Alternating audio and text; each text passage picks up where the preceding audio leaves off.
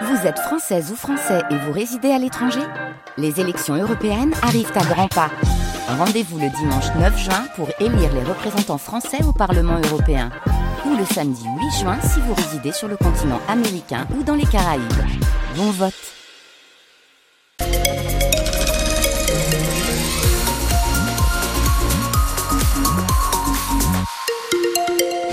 Rien à signaler sur les routes de la région. Ça, c'est une bonne nouvelle. Ça, c'est moi qui vous la donne. Alors, est-ce qu'on aura une bonne nouvelle, Luc Chem, là pour la météo ? Non. Allez, bonne journée. C'est vous qui la donnez, alors. Ça sera humide et pluvieux, hein. Normalement, aujourd'hui, gris, surtout dans le Pas-de-Calais et le Nord. Côté température, il fera à peu près doux, hein, comme hier. 8 à Valenciennes ce matin, 9 à Cambrai, Arras, Lille, 800, Lens, Boulogne, encore à Béthune, 10 à Dunkerque, Saint-Omer et Calais. Cet après-midi, prévoyez entre 10 et 13 degrés. Les clients de dizaines de supermarchés du Nord-Pas-de-Calais ont dû être surpris hier en allant au rayon viande. Surtout s'ils voulaient acheter des barquettes de poulet de la marque Le Gaulois, car elles ont été la cible de militants de L214, l'association de défense des animaux. Ils ont mené une opération de réétiquetage en collant notamment dessus des photos chocs de cadavres de volailles, accompagnés de slogans « Poulet manipulé génétiquement » ou encore « 44 jours de souffrance ». L'action a eu lieu notamment à Béthune, Arras, mais aussi à Lille. Flora Granchette a suivi les militants pour France Bleu Nord. Cordon bleu, escalope, au rayon viande, les militants collent rapidement les étiquettes. La marque Le Gaulois est détournée, tachée de sang. Adeline est bénévole chez L214. C'est d'ouvrir les consciences, que tout le monde puisse se rendre compte de ce qu'ils ont dans leur assiette et du processus de A à Z, en fait, hein, de la naissance de l'animal jusqu'à la mort dans l'assiette. C'est important. Modification génétique, maltraitance, les militants alertent sur les conditions de vie des volailles. Luc Pelletier est référent L214 à Lille. L'objectif de l'action, faire pression sur l'industriel LDC, propriétaire de Le Gaulois. Il existe en fait une charte qui s'appelle l'European Chicken Commitment, le CC, qui vise à bannir les pires pratiques d'élevage en Europe. Beaucoup d'acteurs en fait, comme les marques propriétaires d'Auchan, Carrefour, ont signé cette charte. On encourage en fait par cette action LDC à signer la charte. On éviterait des souffrances énormes à une quantité importante de poulet. Et les étiquettes font leur effet auprès des consommateurs venus faire leurs courses. Margot est étudiante, elle est dégoûtée. J'ai déjà vraiment du mal avec la viande, mais en voyant ça encore plus, ça me repousse beaucoup, ça me rend triste. Au total, plus de 600 étiquettes ont été collées dans les supermarchés lillois. Hier, 32 magasins lillois ont été ciblés par l'action des militants de L214. Un nouveau drame a probablement été évité au large du Pas-de-Calais. 132 migrants ont été secourus hier. Ils étaient à bord de plusieurs embarcations en difficulté. D'abord, 57 personnes ont été prises en charge et débarquées au port de Calais. Ensuite, 75 exilés ont été récupérés et emmenés au port de Boulogne-sur-Mer. Un incendie a en partie détruit une péniche de marchandises cette nuit à Anzin, près de Béthune. Le feu est parti de la cabine et de la salle des machines, mais la quarantaine de pompiers mobilisés a pu empêcher sa propagation. Heureusement, le bateau était vide, donc pas de victimes. Alors, on va poursuivre ce journal avec un chiffre colossal. J'ai du mal à le lire. 2621 millions d'euros, c'est ça ? C'est exactement ça et c'est tout simplement le chiffre d'affaires de l'année dernière de la Française des Jeux. Elle vient de l'annoncer. Ça représente une hausse de plus de 6% par rapport à 2022.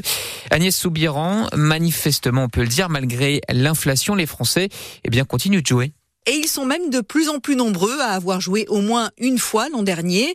27 millions de personnes, en moyenne 5 € par semaine.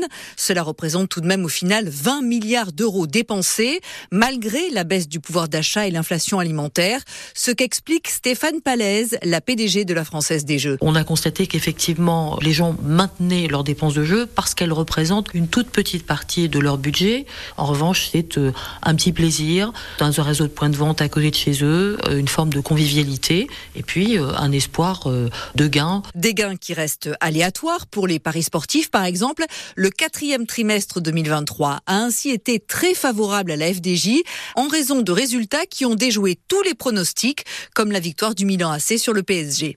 Ça c'était début novembre en phase de poule de la Ligue des Champions en football. Alors venons-en justement au football et que dire de la performance de l'attaquant lillois Jonathan David. Exceptionnel. incroyable, ah bah oui, précieuse. Voilà, les superlatifs manquent pour qualifier son triplé hier au stade Pierre-Mauroy lors de la victoire 3-0 du LOSC contre le Havre pour la 22e journée de Ligue 1.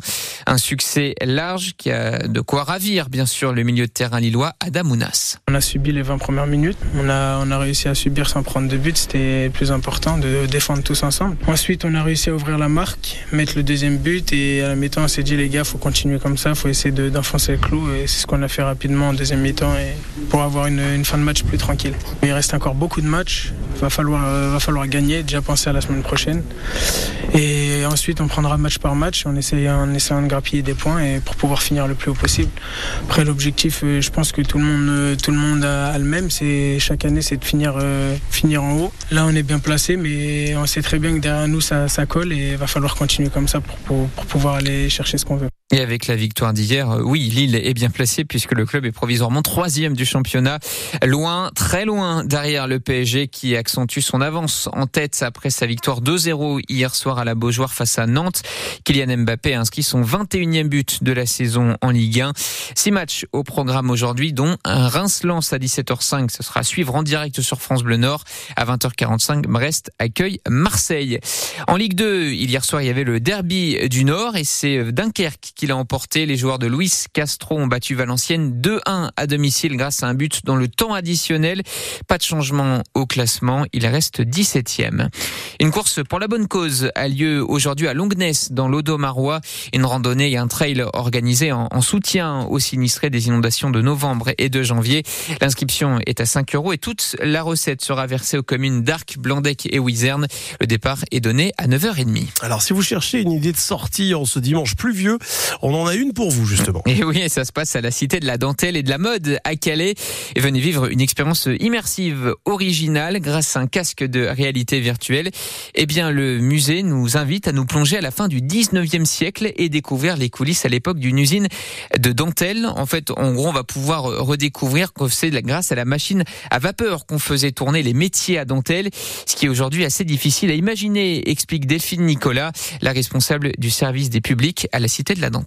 La Cité de la Dentelle, elle est située dans l'ancienne usine Boulard. À la fin du 19e siècle, ça fonctionnait à force motrice. Aujourd'hui, il reste aucune trace, ou très peu. Puis on a du mal des fois à imaginer comment ça se passe à l'intérieur d'une machine à vapeur, comment le volant d'inertie se met en route et comment on peut arriver à faire fonctionner ces très grosses machines grâce à la vapeur. On a fait beaucoup de recherches pour faire cet outil. On nous a parlé d'une machine à vapeur qui faisait 16 chevaux. Donc c'est une puissance vapeur qui est relativement faible, mais qui permettait quand même de faire fonctionner les métiers. On est parti sur des documents anciens, tout ce qu'on pouvait trouver, des cartes postales, des photos, des maquettes. On a fait un appel aussi à contribution. Des visiteurs ont pu donner au musée une maquette de machine à vapeur. On a essayé de comprendre. Beaucoup d'archives, vraiment pour essayer de s'inspirer de ce qui pouvait être réel. On voulait vraiment montrer quelque chose de vraisemblable. On ne voulait pas raconter d'histoire. On voulait vraiment être juste historiquement, scientifiquement. Et si vous êtes tenté, rendez-vous à partir de 10h aujourd'hui à la Cité de la Dentelle et de la Mode à Calais.